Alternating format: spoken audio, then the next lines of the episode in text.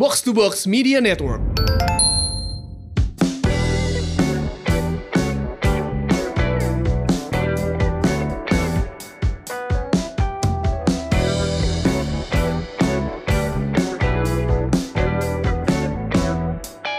Hai Semurians, welcome back. Ini dia podcast Semur Sehat Makmur, podcast yang mengajak kamu untuk sehat jasmani dan makmur finansial. Bersama saya Ligwina Hananto dan ada rekan saya. Hello. Halo, halo, ada FX Mario di sini. Oke, Mar, hari ini Oi. kita punya tamu. Hmm, hmm. Ngom- Ngomongin hal-hal yang biasanya jadi momok bagi setiap warga negara setahun sekali. Ya, Yakin nih kita bahas ini nih, yakin nih. yakin lah ini kewajiban kita sebagai warga negara Republik Indonesia. Satu-satunya momen di uh, seluruh eh, sepanjang tahun yang gue mungkin berasa nasionalis. Oke. Karena gue Jadi menjalankan kalau ada nanya gue. apa yang sudah kau lakukan untuk Iya. negeri ini Mario, jawabannya apa? Lapor SPT. Uh, tamu kita hari ini adalah Mas Farcan Nur Rahman. Hai Mas Farcan. Halo Teh Wina, Om Mario, apa kabar? Halo, halo, halo, halo, baik. Farcan ini adalah seorang um, social media strategist. Dia Hmm. adalah Chief Operating Officer di Kanca.digital dan um, mem- diperbantukan mengurusi at Ditjen Pajak RI ya, Chan? Ya, ASN di Humas Ditjen Pajak RI. Oh, Nah, jadi ini kita bisa bisa banyak nanya-nanya tentang perpajakan dengan Mbak Rebas nih, menurut Ya, ya, ya. Chan. Marangga, Marangga.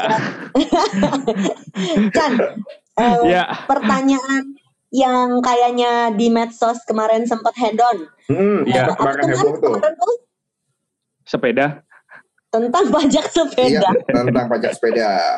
Jadi karena diminta dilaporkan di SPT, orang-orang banyak yang menyangka kalau eh, sepeda mau dipajakin kayak STNK atau kayak zaman dulu apa pajak sepeda peneng ya istilahnya ya. Ya, peneng, Nah, peneng. nah, jadi jadi gini, aku melihat di media sosial itu kan biasanya cuma bisa harus A atau B, kalau enggak tengkar gitu. Padahal kan Iya. Ah, kadang-kadang tuh you are right and I'm not wrong gitu loh. Kadang-kadang gitu, Iya, iya. cuman beda POV aja kan. Nah, Iya, iya, iya. tentang si sepeda itu berarti saat ini tidak ada kan pajak kayak STNK gitu. Surat izin punya sepeda Oh. tuh nggak ada di Indonesia. Oh, memang nggak ada surat izin untuk sepeda kan? Nunggu ini lama. Jangan-jangan Iya. ada. Chan yang yakin dong Chan. So, soalnya surat izin sepeda itu terakhir itu masuk sebagai pajak daerah. Itu udah dihapus tahun 80-an mungkin setelah reformasi pajak pertama. Pernah ada Bukan, berarti. bukan reformasi pajak 2000 ya? Bukan, itu eh 1983 UU KUP yang baru itu, Oh, yang ah. pajak pusat dan Ah, ah, daerah. Yes, yes, yes. Yang pada nggak ngerti pajak jadi mikir kan, huh, ada apa tadi barusan yang diomongin Mario sama Farcan? Hmm, Jadi dulu tuh sempat ada reformasi di bidang perpajakan, undang-undang pajak diubah banyak gitu. Dua kali yang Iya. gua sempat ngerasain tuh tahun 2000 eh, sebelumnya itu tahun 83 gitu. Ya, zaman Pak Harto. Sa- saat ini sebenarnya Ah. kalau kita punya pajak itu dalam tanda kutip ya nggak dipajak. Kalau kita punya sepeda ya nggak dipajakin. Enggak. Iya, ada enggak, yang enggak. bilang harus dilaporkan di dalam SPT-nya. Jadi sebenarnya gimana sih? Nah, sebenarnya kalau di sistem pajak yang sekarang, kalau pajak atas sepeda itu sebenarnya sudah habis di PPN kan, pada saat kita Hmm. beli. Hmm, Atau kalau Hmm. beli dari luar Hmm, negeri, kita beli sepeda. atau kalau kita bel- beli dari luar negeri ya udah habis di pajak-pajak impornya dan PPN-nya juga, PP, Iya. eh, impor, bea Iya. masuk itu. ya, jadi Ya. sesungguhnya kita bayar pajak pada saat terjadi pembelian dari barang ini. Ya, PPN kan atas konsumsinya kan, Eh, di Hmm, hmm, hmm. Dikenakan s- karena kita konsumen akhir ya itu sebenarnya sudah mengandung PPN harganya jadi udah include kita nggak perlu ngeluarin pajak apala, apa pun pada saat dimiliki Hmm. juga sama nggak ada pajak-pajak Hmm. yang keluar lagi sebenarnya Oke. Oke. Tapi dengan tren sepeda yang sekarang semakin hits, eh, kita juga sempat ya beberapa kali ya Mar bikin Iya. eh, pembahasan Podcast soal podcast tentang sepeda. sepeda. Hmm. Um, Iya. Soal sepeda yang sekarang sepeda mahal-mahal itu di dalam daftar harta kita di surat pelaporan pajak itu jadi posisinya di mana? di daftar harta di bagian belakang kalau di SPT yang manual itu bagian ba- belakang-belakang lah paling belakang biasanya Yang di lampiran harta sama dekat lampiran keluarga apa eh, Iya. anggota keluarga itu kan ya? ya satu Hmm. paket lampiran harta lampiran Oke. utang lam- anggota keluarga di situ sebenarnya masukinnya cuma tinggal Oke, masukin. kita masuk ke situ deh kalau gitu. Sebelum kita Yuk, nanti kita detailin ngomongin. lagi itu, aku sebenarnya pengen tahu fungsinya pajak karena sebenarnya ngundang Farcan di sini kan eh, aku sama Mario termasuk orang yang percaya kalau pajak itu penting. Yes. Se se se sesek seseknya harus bayar. Heeh. Kami berdua sepakat ini penting. Heeh. Bahkan Mario merasa itu adalah bukti nasionalismenya dia. Tapi Chan sebenarnya jadi pajak itu fungsinya apa dalam kita berwarga negara gitu Chan? Wah ngomongnya jadi berat gini. Gak apa-apa deh, gak pada paham deh. Ya, kalau diibaratkan mm, motor ya bensinnya. Karena fungsi Hmm, pajaknya kan sebagai penggerak ya, eh, sumber dana, Hmm. sumber penggerak pembangunan ya. Ya. Mm-mm. Kalau di APBN karena porsi paling besar memang dari pajak saat ini. Pajak, Pajak. Yes. Iya, Oke, jadi itu masuk ke kas negara ya. masuk ke kas negara. Aku Oke. pernah drama kayak gitu. Jadi em, setelah bertahun-tahun bekerja, eh, kalau se- ketika jadi karyawan itu tidak merasakan harus bikin hitungan khusus tentang pajak karena udah ada surat yang dibikin dan dihitung pajaknya dan dibayarkan oleh perusahaan. Yes. Jadi Dipotong. ya. Dipotong. Jadi gajiku dan suami waktu itu ya udah nggak ada harus bayar pajak tambahan lagi karena udah dibay- udah dibayarkan, dipotong duluan gitu kan. Ya. Tapi lalu ada periode di mana waktu itu eh, suamiku pindah kerja, em, udah nggak jadi karyawan, akhirnya kita jadi ada kayak namanya kurang bayar. Nah di masa itu pelaporannya tuh belum digital kayak sekarang, jadi secara fisik kami harus pergi ke bank, terus bikin surat slip setoran pajak di bank Mhm. Dan itu nulis ini drama banget guys nulis di slip setoran kalau lo pergi ke bank gitu ke kasir di teller gitu ya terus tulis disetorkannya ke mana ke kas negara jadi Ya. nulis bo nulis secara Ini, fisik ini yang ini masih zaman dulu ya, yang masih Ini karbon dulu kopi banget, Pak. lembar-lembar ya. ah, ah, ini ini dulu banget lo bisa bayangin ini dulu banget sometime Ya, in ya. 2000 Ya. 2008 gitu Udah Dan nggak udah nggak gitu ya guys sekarang. kas negara dan itu drama Iya. banget terus kita nyerahin duitnya tuh yang oh my god kita masukin duit ke dalam negara gitu Iya iya iya. iya. Harus ngambil dulu dari ATM, store manual. Heeh. Store ke teller. Heeh. Iya, Store setor ke teller teller apa? harus cash dulu. Dia Iya, nggak bisa harus pakai. ATM. Sekarang Iya. udah nggak gitu. Sekarang udah nggak gitu. Heeh. Tapi jadi betapa pentingnya uh, kita menjadi warga negara yang menyetorkan pajak. Yang dimaksud itu tuh berarti uh, apa disebut ya? Pajak penghasilan ya. Eh, kalau untuk orang pribadi biasanya pajak penghasilan. Mayoritas ya pasti pajak penghasilan teh Win. Ya, pajak penghasilan. Kalau kita runutkan lagi berarti tugas kita setahun sekali di bulan-bulan Maret itu adalah apa?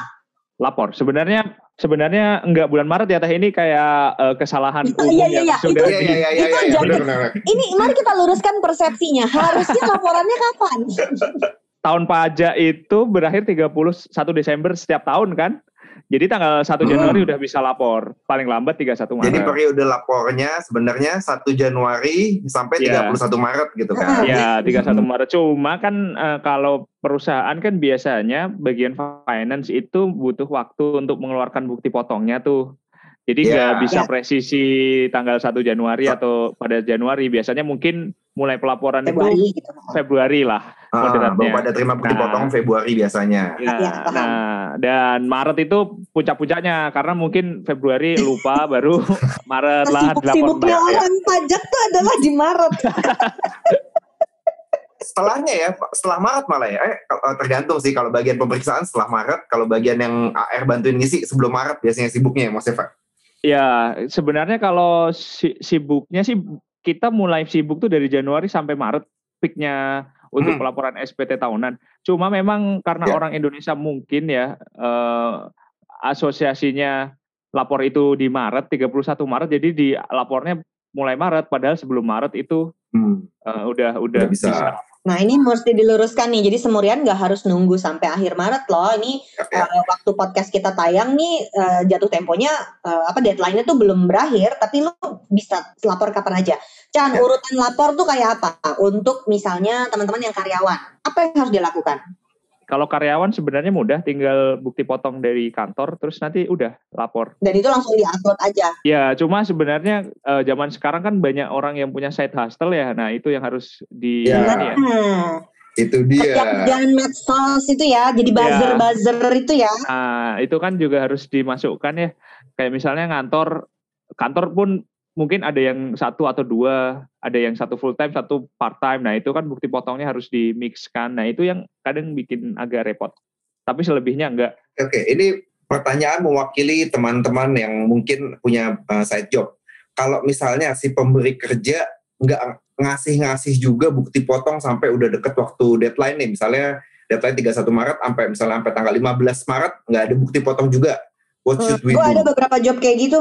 Mm-mm. Nah sebenarnya kalau nggak ada bukti potong ya itu jadi kerugian karena nggak bisa dikreditkan pajaknya. Hmm. Jadi kita tetap memasukkan penghasilannya di total penghasilan tapi nggak bisa dikurangkan dengan kredit pajaknya.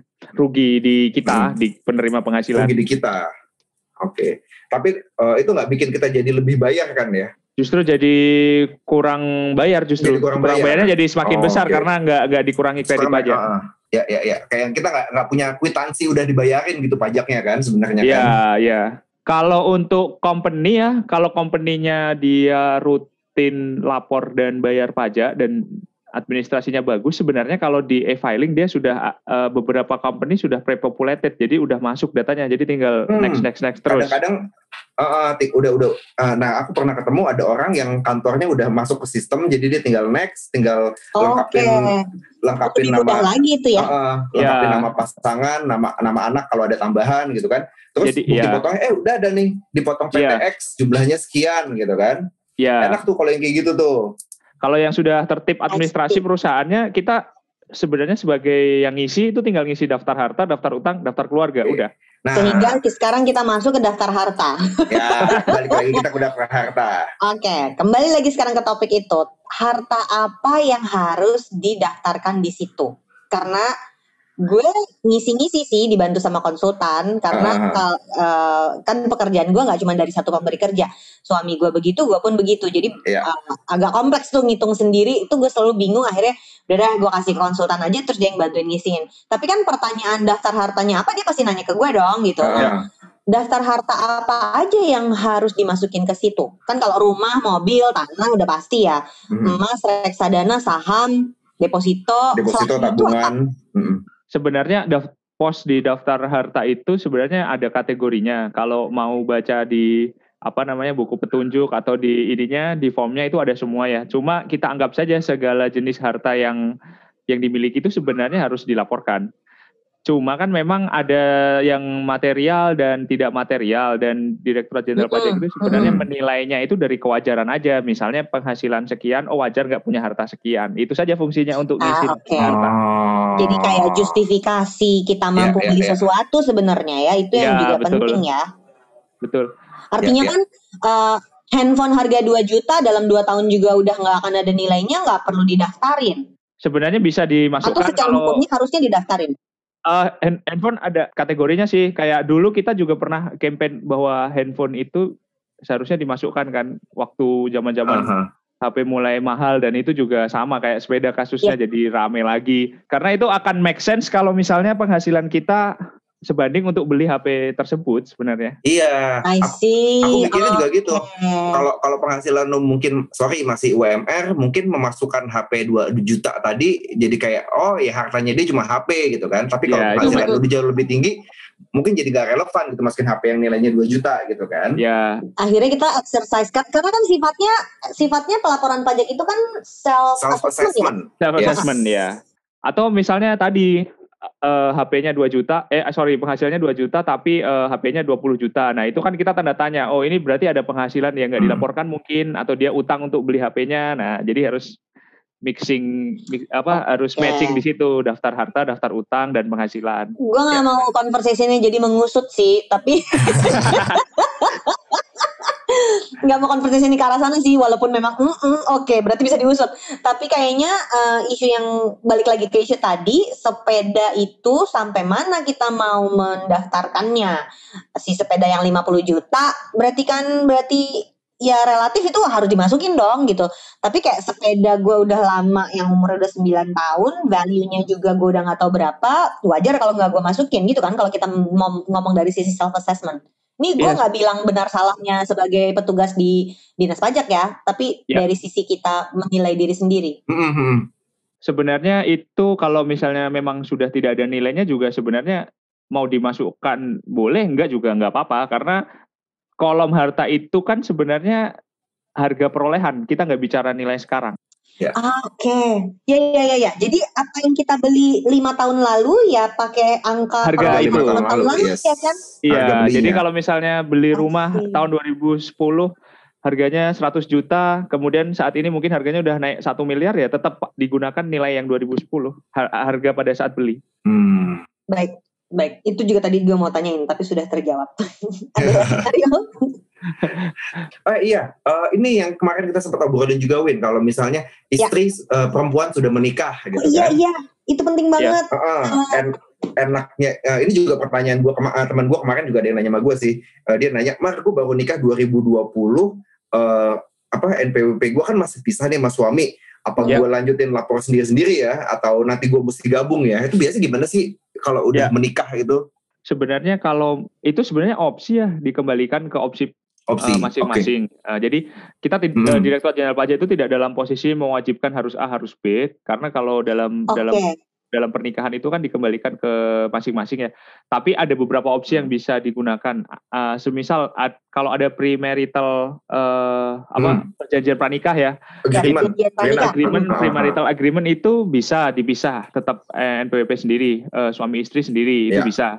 Eh, tetapi jika Ya. tidak ada, memang sebenarnya lebih enak jika digabungkan dengan suami. Jadi yang lapor cukup suami. Oh, ini masalah kemudahan administrasi berarti ya? Ya, kemudian administrasi dan Eh, istri Kayaknya nggak cuma hanya itu deh, karena kan ada ada kayak manfaat potongan pajak apa gimana gitu ya? P- Ya, PTKP-nya sih sama sama aja sih harusnya sih. Sama PTKP-nya sebenarnya itu. PTKP. PTKP-nya nanti tetap mengikuti PTKP suami ya. PTKP suami berarti menanggung Suami. istri. heeh. Nah, tapi eh, lebih ke administrasi karena penghasilannya nanti digabung jadi satu. eh, kemudian nanti eh, si istri tidak perlu lapor, hanya menggunakan NPWP suami saja. Jadi untuk Hmm. kepentingan administrasi di kantor juga cukup serahkan NPWP suami. Nanti tinggal ngomong Ya, ke aku lakukan NPWP ku jadinya NPWT-nya NPWP-nya atas nama suamiku. Belakangnya Ya. 001 tapi kan. Heeh, heeh. itu sengaja kita urus karena sempat bingung tuh di kantor pajak karena kan aku direktur perusahaanku sendiri. Jadi waktu kita ngurus-ngurusin waktu ada transisi tahun berapa tuh ya? Transisi semua pelaporan pajak perusahaan juga jadi digital waktu masukin KT eh, online apa NPWP ku yang muncul tuh bukan nama Liguina karena Liguina perempuan. Sempat bingung tuh waktu itu. Hmm, Sampai akhirnya jadi eh, konsultan pajakku harus bikin dulu si kartu kartu NPWP yang namanya Dondi Hananto tapi ada kode belakangnya supaya sistemnya bisa ngakui kalau ini satu NPWP tapi orangnya ada dua gitu.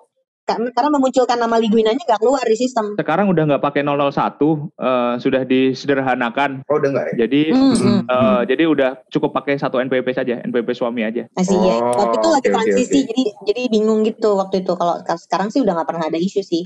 Eh, Hmm. Tapi artinya gini, kalau ya berpisah mau itu karena meninggal atau karena perceraian, eh, si istri ini atau si suami yang suami sih nggak ngaruh. Kalau si istri ini berarti dia harus bikin NPWP baru dong. Kalau suaminya udah nggak ada. Ya, sepanjang dia em, berpenghasilan ya dia harus bikin NPWP lagi. Terakhir, aku mau nanya dalam rangka menyongsong masa depan eh, untuk teman-teman yang suatu hari juga akan menuju sepuh. Waktu kita jadi pensiunan, pelaporan pajaknya gimana sih? Pengen tahu aja gue. Sebenarnya begini ya, kalau pensiunan itu kan nanti kita lihat penghasilannya. Kalau penghasilannya di bawah PTKP, itu sebenarnya saat ini sudah tidak wajib lapor. Hmm. Kalau formnya sudah 1770 SS atau di bawah PTKP itu sebenarnya tidak tidak wajib lapor. Tapi kalaupun mau lapor tidak apa-apa dengan form 1770 SS. Umur Oh. berapa Chan dinyatakan tidak perlu lapor?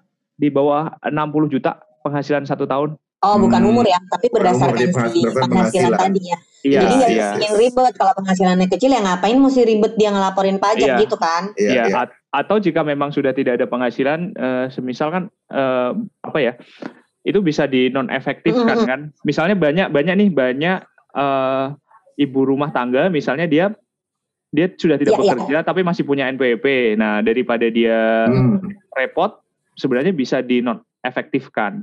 Tapi ini harus diurus ya, Chan. Ya harus Biar nggak ribet diurus ke gitu ya. KPP terdaftar ya. Non efektif itu NPWP-nya masih ada, tapi dia sudah tidak punya kewajiban untuk lapor-lapor dan sebagainya. Oh, itu menarik. Nah, ini jangan dianggap remeh, guys, karena jadinya hari ini kita belajar tentang perpajakan bagi orang yang bayar pajak selama ini. Gue tuh suka anggap, udahlah gue gak usah pikirin lah ada yang ngurusin. Tapi ternyata kan pengetahuannya penting dong untuk kita ketahui Yes, yes, yes. bersama. Iya. Oke, jadi tantangannya untuk Semurian adalah apakah kamu sudah melaporkan pajak kamu Iya. ke Blon sebelum tanggal tenggat waktunya? 31 Maret. Yes, yes. Iya. Hati-hati kalau udah makin deket 31 Maret eh, website-nya Dirjen Pajak suka makin berat diakses. Ya.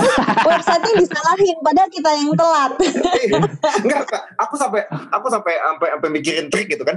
Udahlah kalau udah nanti udah deket-deket eh, waktu itu eh, waktu deadline gue tuh lapornya akan di di luar jam kantor. Jadi kayaknya orang-orang kantor udah pada tenang gitu. Gue agak tengah malam baru itu eh, biasanya lebih gampang diakses tuh. Ya. website-nya. Ya betul betul. Saya Memang geng geng deadline juga nih. memang tidak bisa kita pungkiri ya pasti kalau ada namanya website kalau yang loadnya masuk barengan ya Ya pasti trafficnya tinggi. trafficnya tinggi itu Hmm. pasti se- semua website pasti seperti itu. Cuma memang kita juga Ya, ya. kita kita juga menyadari bahwasanya banyak wajib pajak itu yang mungkin ya banyak yang menerima bukti potongnya tidak di awal waktu Telat. Mepet. mepet-mepet atau wajib pajak yang statusnya freelancer dan Belum usahanya bukti potongnya. Ah, ah, usahanya Mm-mm. dagang itu kan dia perlu waktu untuk laporan tahunannya dan sebagainya. recap, ya. Ah, ah, Iya. Nah itu jadi kita ya ya ya itu hal yang hal yang normal sih hal yang wajar seperti itu. Dipahami ya, paling nggak dipahami ya. Iya, ya kita memang setiap tahun eh, meningkatkan kapasitas server, namun setiap tahun Hmm. juga wajib pajak juga bertambah dan banyak yang lapor juga. Ya, ya, ya. kita tetap berusaha menjaga performa sebaik mungkin sih. Tantangannya ya mesti ngurusin pajak orangnya banyak, Iya, iya. telat-telat, seru banget. Eh, semoga ini bisa nambahin wawasan buat semurian semuanya. Eh, Ya. seneng banget gue bisa ngobrol lagi sama Farcan hari ini. Oke, semuanya itu aja obrolan kita hari ini tentang pajak. Jangan lupa kewajiban kita setiap tahun mengisi SPT, mengi- mengisi dan melaporkan SPT tahunan, deadline 31 Maret. Saya FX Mario bersama rekan saya. Saya Ligwina Hananto. Buat apa sehat tapi nggak punya uang? Buat apa makmur tapi sakit-sakitan? Live long and Live long and prosper. prosper.